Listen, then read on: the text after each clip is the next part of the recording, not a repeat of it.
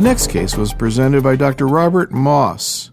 I saw the 69 year old woman this past May, and she's an emotionally frail Lebanese American woman, and that description is from her children, grown children, with a chest wall recurrence of breast cancer. She had originally presented with a right breast cancer 14 years ago.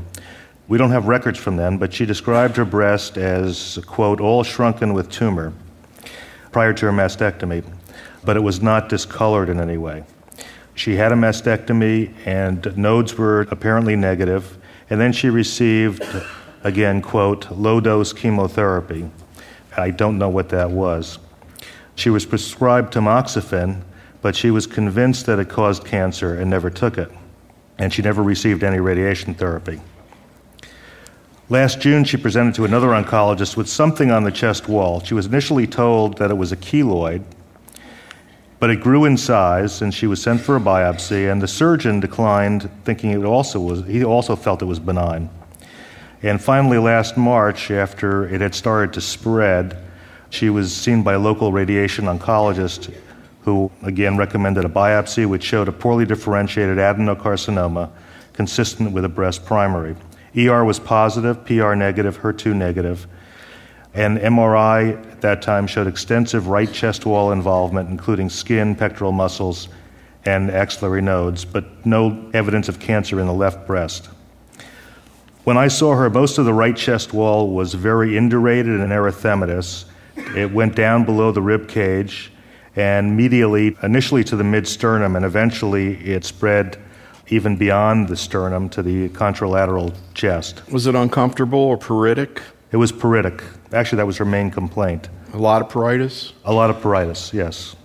We gave her hydrocortisone cream, and that relieved the pruritus. Any ulceration? No ulcerations. A PET scan was done and revealed only activity in the chest wall and right axilla in terms of systemic therapy strategy at this point, we can also talk about radiation. Do you think it could have been radiated or was it irradiatable? She had already been sent to radiation oncology prior to my seeing her, and they wanted to radiate her. But as we were watching this, it was spreading, so I was doubtful that this was going to encompass all of it. And also, do you think that she would have been reliable to take her medications? Any assessment in terms of if you gave her, for example, an oral medication? Well, that actually crossed my mind after what you told me about tamoxifen. She always came in with her family, and they were very supportive, and I thought they would help out a lot. But it made me a little nervous about whether she would actually take an oral medication. So let's talk about systemic therapy in this situation. Kevin, how would you be thinking through your overall strategy in a patient like that, and then again, the hormone treatment? Well, it's hard to judge this without, I guess, seeing it with your own eyes, but you're describing something that isn't exactly life threatening, but is symptomatically ominous. She itches. She's probably fairly miserable. She looks at it in the mirror. She's probably in distress hormonal therapy, while on the surface perfectly appropriate because this is occurring 14 years on in an estrogen receptor positive cancer and it's likely, maybe, to be hormone sensitive. This might be a situation where I might try to inflict chemotherapy on this woman. Now, her emotional fragility notwithstanding, I would probably do something to make her feel better a little bit faster on the assumption that that would occur. Which chemo and what about Bev? Compliance issues, I guess, would always be a concern in a woman like this, so I would probably actually give her Taxol bevacizumab if I really thought that would make her feel better fastest. Taxol or NAB? If it was going to be with bevacizumab, which I think would be appropriate, we'd give it to her with Taxol. Taxol. Skip, how would you think it through? Very similar. Actually, I had a case not too dissimilar to this, except it was a compliant woman who, just for a variety of social issues, wanted to try oral therapy first. And actually went on and agreed to take some Faslodex and has just had a remarkable response to bevacizumab and weekly paclitaxel now. I mean, this sounds like it's a inflammatory situation. I've I had these get ugly and get out of control or seen them a second opinion. So those kind of appearances really make you get aggressive. And again, which taxane? Weekly paclitaxel. The cost issue there, when you're adding it to the cost of bevacizumab, I mean, I think that's also another vote, plus the data in favor of the weekly paclitaxel. What about choice of hormonal therapy in this situation? Do you prefer one of these three approaches, Cliff? In terms of which hormone therapy? Yeah, when you do. I would use an aromatase inhibitor. Non-steroidal AI. We typically start with a non-steroidal AI at progression.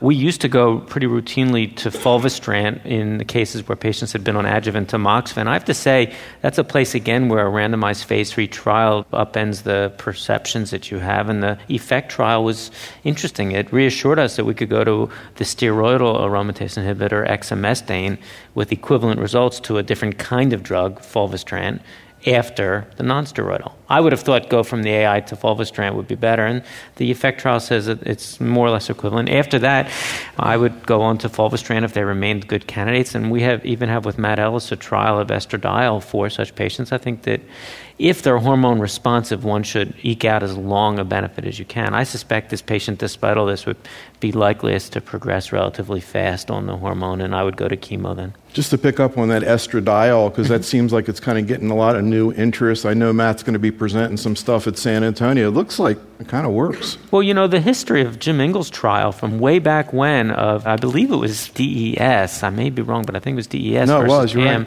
is that with 30 years of follow up, the truth is small numbers, the survival was a touch better, if anything. That was the DES versus tamoxifen. Yeah, the, the- original trial that got tamoxifen used. So the DES problem is it's more toxic acutely, but the interesting point is that those patients at least had the same long-term survival as tamoxifen, maybe better. There's a FAS, FAS signaling pathway that is upregulated in cell lines when cells are chronically estrogen deprived, i.e., in the AI setting, and the notion is that that's a death pathway when stimulated by estrogen. So the idea here is you take these chronically AI treated patients, and when they progress, you give them estradiol. Now, the truth is, Matt's study's been interesting because although the data is still getting presented, there have clearly been responses. There have also been patients with very rapidly progressive disease. So this is still, in my opinion, experimental. Julie, what about the trials looking at combinations of fulvestrant and an AI? The SWOG S0226 trial is a first line metastatic trial of aromatase inhibitor plus minus fulvestrant.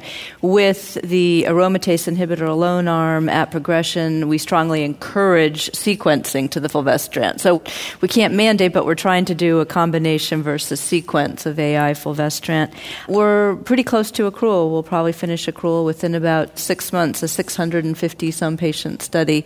And we're awaiting the results of this trial and another similar trial of the combination of AI fulvestrant in order to start the next adjuvant trial where we're thinking of looking at the combination in the early stage setting. So it'd be like an AI alone versus an AI plus fulvestrant in the adjuvant situation if it's positive, or is any of these are positive. Yeah, I mean, that's what we've been talking about for a few years now. Interesting. So let's follow up with the patient, what happened, and then we're going to go to the last case.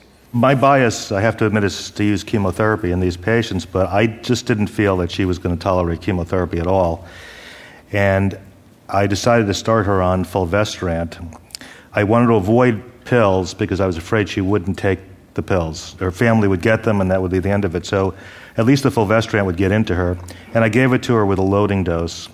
She did get radiation therapy, but I'm sure the radiation couldn't cover the entire port. I'm not sure exactly what the port was, but this was a very large area.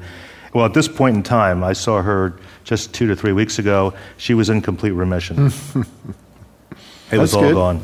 That's a good thing. You don't hear too much about responses to fulvestrant, Kevin, but you know it seems like most people use it pretty late. Also, Well, I think that's part of what's cursed fulvestrant's reputation. It's never been used under circumstances where it had much of a chance to shine. But when it's been used and compared to other things under the similar circumstances, it's been no worse. I think it was a superb choice for this woman because of your concerns about compliance. I probably would have been too chicken to do it. But I think it's wonderful that it worked out the way it did because I think we all agree that witnessed responses to fulvestrant have been few.